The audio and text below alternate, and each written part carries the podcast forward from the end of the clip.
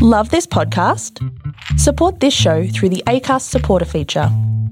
It's up to you how much you give, and there's no regular commitment. Just hit the link in the show description to support now. This podcast is recorded on the lands of the Dja Dja Wurrung and the Wadawurrung people of the Eastern Kulin Nation, and we wish to acknowledge them as traditional owners. We would also like to pay our respects to their elders, past and present, and Aboriginal elders of other communities who may be listening. And action. Action. Uh, okay. All right. Yeah, let's do it.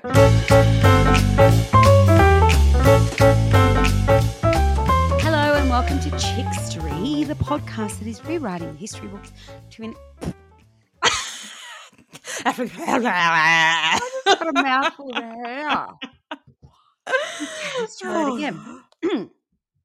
Hello and welcome to Chickstory, the podcast that is rewriting the history books to include the women that were written out of them. My name is Annie, and that is Phoebe. It's very serious. Hello. Yes, it is serious. Hmm. Pray for me. I don't know what I'm doing. You were just praying as well. I was. just okay. Please, God, make this episode go okay. Please let me speak the words properly. Oh, I just edited our rep that's just gone up today, and let me tell you, quite, quite a bit hit the Mm. cutting room floor. yes. Well. It was one of those. Uh, it was one of those episodes. You One know, of those sometimes that happens. Sometimes that Mm. happens. What are you going to do? We're only human. We're only human. What are you going to do when you live in a shoe? Wear socks. Mm. Uh, what's been happening this week with you? Um, look, I actually just had this recollection which you and I spoke about last at the end of last season Yeah. off air. Um I just wanted to tell you that you know how you did um Eleanor of Aquitaine, Yes. An episode on her. Yes. I was doing some work for a client and she had her sister had done the family tree back in the 1960s Yeah. anyway so i had to decipher it so it was readable essentially because it was so confusing anyway eleanor of aquitaine Related- appeared on the tree yes so all the way back to william the conqueror Oh my goodness! i know it ended up being 28 generations and it was over we printed it, it was over two meters long Holy shit! yeah it was amazing it was so That is such a good confusing effort. Have you ever done something that long? no i haven't and i look i didn't do the research but it was Yeah. deciphering the research that had been done and done right. There were tears. There was yelling. Oh my goodness! It had all been typed up on, um, you know, in the typewriter, etc. And just Yeah. the way that they uh, connected everyone was very confusing. But you know, I'm Right. going through, going, oh, gee, some of these names look really familiar. Well, there you go. Did you Yeah. tell her she was like related to an amazing chick in Mm. history? I did. She was very, very excited. So yeah, that was cool. I thought I'd just share that little, that little Nice. bit. Well, I listened to one of your recommendations, which I don't think we did on air. I think we chatted about it when we, when we were off air Mhm. last week. I listened to, is it Finding Samantha? Mm. And oh my lord. You need a flow chart. It's really, it's a lot. You know, it starts when she's the girl at the GPO and in Ireland. And then, you know, you're kind of going, where is this going? And then you work out, you know, you find out the whole story of, of that she does this quite a bit and has done this quite a bit. And some of the families that she had been for and taken the children. and- Oh, and it's just so scary because the way they talk about it, you you would try like I would trust someone yeah. if they yep, came to me in that capacity. Like, 100%. yeah, of course. Like you've got all your you know, and it's gaslighting 101 Yeah. essentially. Yeah. But it's scary that she's Yeah. affected so many lives. fooled so many people, but the Mm. psychology behind why she would do that. So yeah, Mm. give that one a listen. It was really good. Do you have a historical fact for us today? I do. It's not well, it's a fact, but it's also just a little story that I thought was quite funny when I was um, looking into facts today. So, in July 1807, Napoleon had just signed the Treaty of Tilsit. I'm sorry if I'm saying that wrong. Mm. Uh, this was two agreements signed by the French Emperor Napoleon in the Russian town of Tilsit after his victory in Friedland. The first agreement was signed between Napoleon and the Russian Emperor Alexander, and the second was signed by Prussia, thereby ending the War of the Fourth Coalition and cementing Napoleon's control over Central Europe. That's not the fact, but anyway. like, just you're like, oh my that's great to know. Good. cool, cool. Just give you a bit of background. Anyway, Napoleon was happy about this and was ready to celebrate his victory. So he was ready to party. Oh, Uh, yeah. And how did he feel he wanted to celebrate, you may ask? how did he feel he wanted to Mm. celebrate? Yeah, he thought a rabbit hunt would be perfect way to celebrate. Yeah, Okay. Mm-hmm, absolutely. Yeah. So his Okay. chief of staff, Alexander Berthier, was sent off to collect all of the bunnies for the said hunt, whilst inviting some of the other very important military men to join in. Mhm.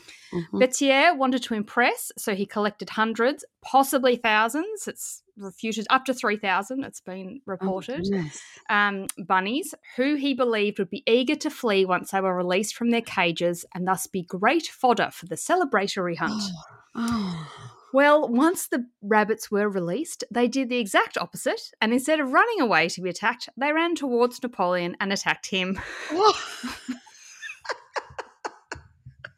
So, what the group initially Oh thought was quite goodness. humorous led to terror when the bunnies began running up Napoleon's legs, where his men attempted to beat them off with sticks. So, it seems that Berthier had failed in his job at collecting wild hares and instead had gone the easier route and just purchased some tame rabbits who were just looking for a bit of food when they were released. Oh my goodness. Mm. That is hilarious.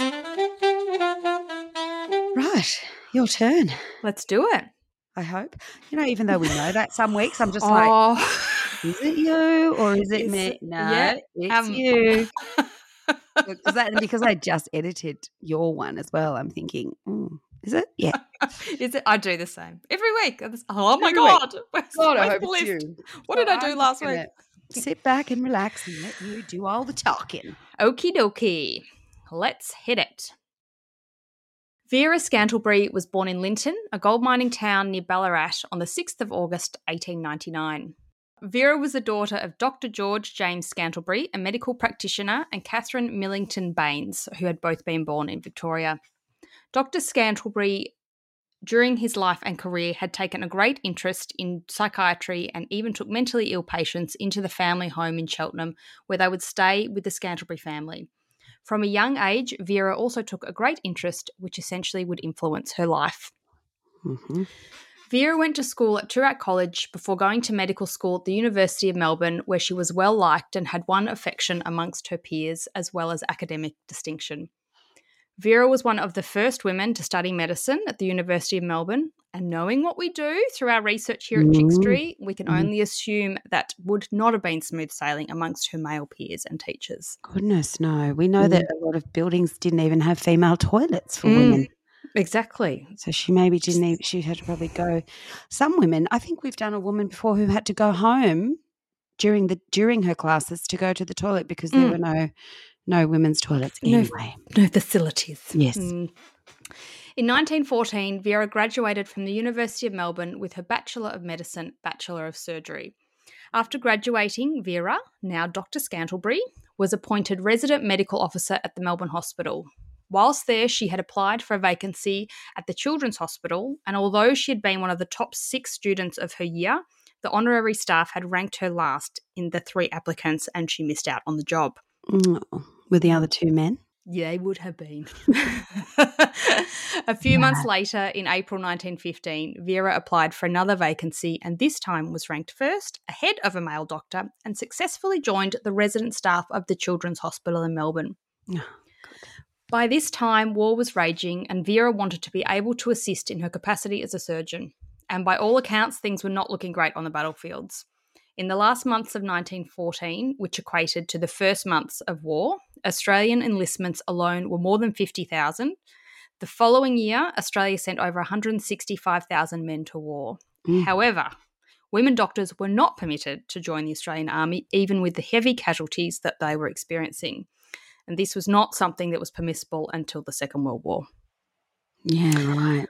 God, silly. Mm. They could have really used them, I'm sure. Uh, as an aside, during the theatres of the First World War between 1914 and 1918, about 213,000 members of the Australian Imperial Force became battle casualties. So that equated to nearly 54,000 deaths, 4,000 were taken prisoner, and 155,000 were wounded. So that's Australian troops. God. Britain, the total casualties were 876,000, which included 167,000 deaths due to wounds, 113,000 deaths due to disease or injury, 161 missing or presumed dead, and Mm. 16,000 prisoner of war deaths. God. Mm. And you just think each of those people had people. Yeah. So it was just, it affected everyone. So Vera, in February 1917, knowing she would never be able to join her own countrymen, not countrywomen, Mm. aside from the nurses, hmm hmm she decided she was still going to assist in the medical field regardless. She paid her own way and sailed to England on the RMS Maria alongside Dr. Phoebe Chapple, an Adelaide University graduate who would later be awarded the Mil- Military Medal for Gallantry and Devotion to Duty. Oh, go girls. I know. I just wanted to add that in because she had my name. love Once, once Vera had arrived on the shores of England, she became attached to the British Royal Army Medical Corps. In England, the medical care throughout the First World War was largely the responsibility of the Royal Army Medical Corps, whose job it was to both maintain the health and fighting strength of the forces in the field and ensure that in the event of sickness or wounding, they were treated and evacuated as quickly as possible. Mm-hmm. Each battalion had a medical officer who was assisted by 16 stretcher bearers. The medical officer was tasked with establishing a regimental aid post near the front line. From here, the wounded were evacuated and cared for by men of the field ambulance in an advanced dressing station. So, note that these first responders were all male. Male. Shocker. Hmm. Mhm, Uh, mhm. so there were definitely women in the field hospitals during the wartime in their capacity as nurses. But Yeah. Britain did not actually call for the enlistment of female doctors until 1916, by which time they were in desperate need for more medical staff due to the high casualty rate. Women were permitted to join the War Office sanctioned military hospitals both in Britain and overseas in places such as France, Serbia, and Malta. However, they were denied official Royal Army Medical Corps rank and the authority and status that accompanied such a rank, including uniform and badging. So they were just as qualified, but Mm. not Yeah, and it's that like you can come and do it, and just you know we, we're going to take everything that you've got to offer, but we're not going to give you recognition for Yeah, it. So yeah. you're just like a little pretend doctor. Yeah, yeah, you know, pretend one. yeah, exactly. It's a pretend badge Mm. and uniform. Make it up yourself. but do all the work. Mm. Yeah. Once Vera arrived in England, she was one of 19 or 20 Australian female doctors who were working overseas as surgeons or medical officers in connection to the war effort. Vera was to be one of the youngest doctors upon her arrival in her new position, where she was to become an assistant surgeon to Dr. Louisa Garrett Anderson and Dr. Flora Murray at Endell Street Military Hospital, which was located in Covent Garden in central London. Mm, all women. Yes. The Endell Street Military Hospital was substantially staffed by suffragists Yes. who, yeah, and had been established by two female medical pioneer, pioneers, Louisa Garrett Anderson and Flora Murray. Louisa was the daughter of pioneering female doctor Elizabeth Garrett Anderson, who we were introduced to briefly in another episode, uh, season 5, episode 10, about Dr. Aletta Jacob. yes, that's right. Yeah, yeah. Yeah. So she was the first woman to gain a medical degree in England and created the London School of Medicine for Women, which she'd opened in 1874. Flora, the other woman credited with opening Endell Street, wrote that with the outbreak of the war, female doctors knew instinctively that the time had come when great and novel demands would be made upon them and that a hitherto unlooked for occasion for service was at their feet. Louisa and Flora were partners, medical practitioners, and members of the Women's Social and Political Union suffragettes, and the couple founded the Women's Hospital Corps, or the WHC, when the First World War broke out and recruited women to staff it. The two doctors believed that the British War Office would reject their offer for help because, hello, women. and knowing that the French were in need of medical assistance, they offered their services to the French Red Cross instead, which was readily accepted, and the WHC began operating their hospital in a newly built hotel in Paris. Go the French. Go the French. Dr. Flora Murray wrote in her diary that visiting representatives of the British War Office were shocked to find a su- such a successfully running hospital operated by women. No, no, shocker. And the hospital soon became treated as a British auxiliary hospital rather than a French one. So they're like, oh, look, we've done something. Let's take all the cred. To- mm. totally. Yeah. Totally. Let the French fend for themselves. Yeah. In January 1915, as war casualties began to be evacuated to England for treatment, the War Office invited Doctors Murray and Anderson to return to London and run a large hospital, which would be known as the Endell Street Military Hospital. By the time Vera had arrived at the hospital, it had 573 beds, with another 230 in attached auxiliary voluntary aid detachment hospitals, a staff of over 180 people, and where the women surgeons performed up to 20 operations per day, and Oh. sometimes as many as 80 soldiers would arrive each night. Oh, shit. Mm. So every staff member, with the exception of a small unit of orderlies, was female in that hospital. Wow. The hospital cared for more than 26,000 patients between May 1915 and September 1919. God. That- so hang on, 500 beds, Mm-hmm. then 200 out the back, Yeah. 700. So say it was 400 and something. So say 700. There was 100 of them. So there's like Mm. seven patients to the one. ratio, yeah, Oh, my Lord. I know.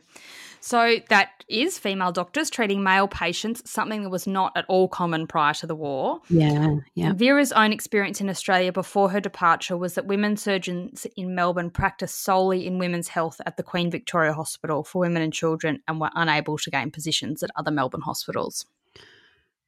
Mm. So, although Vera admitted to struggling in her early days in the hospital, thrown into what would have been fast paced, traumatizing, and largely unknown circumstances. However, 18 months into her tenure, Vera had performed dozens of surgical procedures, which she nonchalantly listed as all in a day's work, and included tying off a femoral artery, repairing a damaged shoulder joint, repairing a gunshot wound to a hip joint, performing a hmm. secondary amputation, which meant completing and tidying up an amputation done in a field hospital, and Oof. setting a fractured scapula. Oh, no, thank you to No. all of those. No. So, over her two years spent at Endell Street, Vera wrote and recorded all of her experiences in 19 diaries and letters. Wow. Yeah, and detailed everything. Uh, these diaries also focused on three major features she recognised most likely affected the nature of her own leadership, future leadership roles. Firstly, the particular leadership of commanding officers, which would have included Louisa and Flora, Yeah. which the considerations about their way of life and that of many single, professional, and independent women whom Vera worked alongside in London, and the ever present women operating a large and complex organisation in a challenging environment. Mm. So, although there was no official rank for these women, the soldier patients were well aware of the hierarchy, and Vera was known as the Little Lieutenant Doctor. Oh, I mean, great. But Mm. see how they just, everything's got to be d- diminished and. Um, The, lit- Little Lieutenant, yeah, yes. Just make it little. Just Yeah, a little, yeah. cute little one. Mm, unless she was short, but that's not come up in any of my research. Hmm. No. I don't know. I don't think she was. I, I re- yeah, I think it's more of a mm. yeah. Yes, I than- I think you're on to something. In January 1919, Vera described her place of work as that beehive of an operating theatre with its hot, stifling atmosphere and white gowned and hooded women moving ceaselessly about and stretchers pushed hither and thither and the sweet, heavy, sickly fumes of the chloroform. I mean, it just sounds like delightful, doesn't it? Doesn't it? It's the chloroform. Gets me. Vera worked at the hospital until after the armistice and returned to Australia in 1919. Once she returned, she was given a number of honorary appointments at several hospitals, which included honorary anaesthetist at the Women's Hospital from 1920 to 1922, honorary clinical assistant at the Children's Hospital from 1920 to 1924, and honorary physician and surgeon at the Queen Victoria Hospital from 1920 to 1926. Oh. Hmm. She also held honorary positions at the Victorian Baby Health Centres Association and the Free Kindergarten Union of Victoria. So, honorary appointments were awarded to recognise individuals who were to make significant ongoing contributions through world class, values based teaching, research, research training, engagement, leadership, and service. Oh, good. See, she finally got that recognition. Yeah, She's not the exactly. little lieutenant anymore.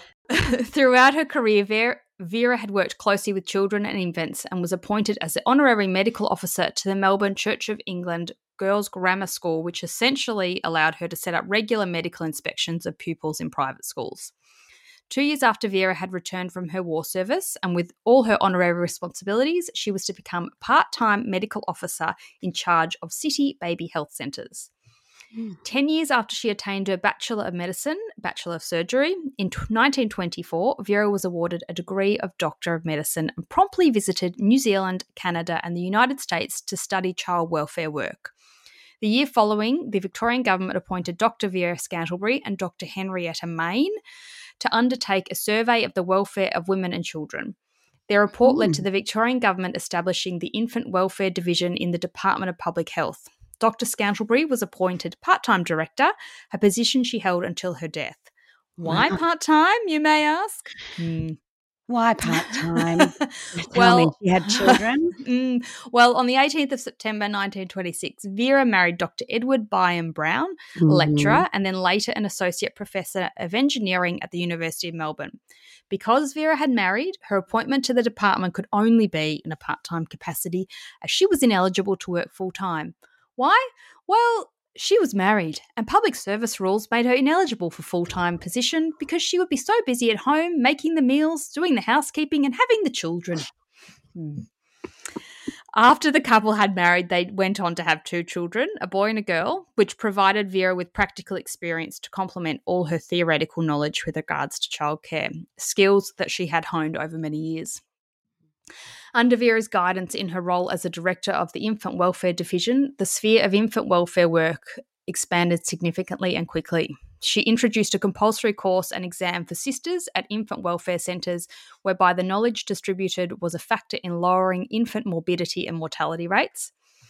In her capacity as director, she also established relationships with obstetric services, which enabled expect- expectant mothers to attend welfare centres for supplementary advice. And in Mm. 1929, she published a book called A Guide to Infant Feeding, where her husband also assisted her in making the measurements and calibrations for her tables, Oh, wow. etc. Yeah. Vera was a pioneer in her efforts to broaden infant welfare to include preschool aged children, and in 1937 she wrote a report for the National Health and Medical Research Council, which prompted the Commonwealth Government to allocate £100,000 of funding for the benefit of preschool children. This was also the instigator to the establishment of the Lady Gowrie Child Centres. So, the Lady Gowrie Child Centres had been established after another remarkable remarkable woman, Lady Zara Gowrie, and others who formed the Nursery School Committee, which had been established to consider ways of furthering the new nursery school experiment in Victoria. The committee was renamed the Demonstration Nursery School Committee in 1932, and by 1938, the women and the committee had made plans that it should be established in each capital city, at which not only will the methods of care and instruction of young children be tested and demonstrated, but also problems of physical growth, nutrition, and development will be studied. Dr. Scantlebury Brown, as she was now known, so she kept her maiden name, Mhm, mhm. was Love it. integral in securing government funding and support for these centres. In 1944, in her capacity with the Department of Public Health, Vera also added preschool to its child wel- welfare responsibilities. Preschool activities, including paying subsidies to free kindergartens, were also placed under her supervision. And her vision and enthusiasm achieved a further success in 1945 when the state government decided to bring under the health department the care of expectant mothers and all children up to six years of age. Mm. So, Vera had been a pioneer in three medical fields, not including her time spent in England helping the war wounded. She was integral in infant welfare, antenatal, and preschool care in Victoria and Australia. She was deeply respected for her professional abilities and was said to be a kind, generous, and warm woman. In 1938, Vera was appointed Order of the British Empire for her distinguished work in preventative medicine. Mm, God. Dr. Vera Scantlebury Brown, who was commonly known as Dr. Vera, died of cancer in 1946 when she was only in her mid 50s. Several months after her death, the Vera Scantlebury Brown Child Welfare Memorial Trust was established in her honour. This still runs to this day, and under the terms of the trust, the scholarship is awarded to support the professional development of women working in the areas of maternal and child health, early childhood education, prenatal, child and family health development and well-being, and applications are only open to women. What a legacy. Yeah, Vera had worked tirelessly until her death to create a professional and universal statewide system of maternal and child health services free to all parents during her time working in ilf- infant welfare. Mm. Vera had worked determinedly to reduce the infant mortality rate in Victoria, and it was much due to her efforts that that rate dropped in her 20 years working from 73.8 per 1,000 infants to 35.8 per 1,000 Oh my gosh, that's amazing. Huge. On the 18th of April 2023, a life sized bronze statue was erected Yes. of Dr. Vera Scantlebury Brown, which stands at the Linton Avenue of Honour. Vera became the 11th woman to be honoured in statue form in Victoria. We love a statue of a woman. Mm, It's rare. it's When rare. happens, I'm to add a little applause in there.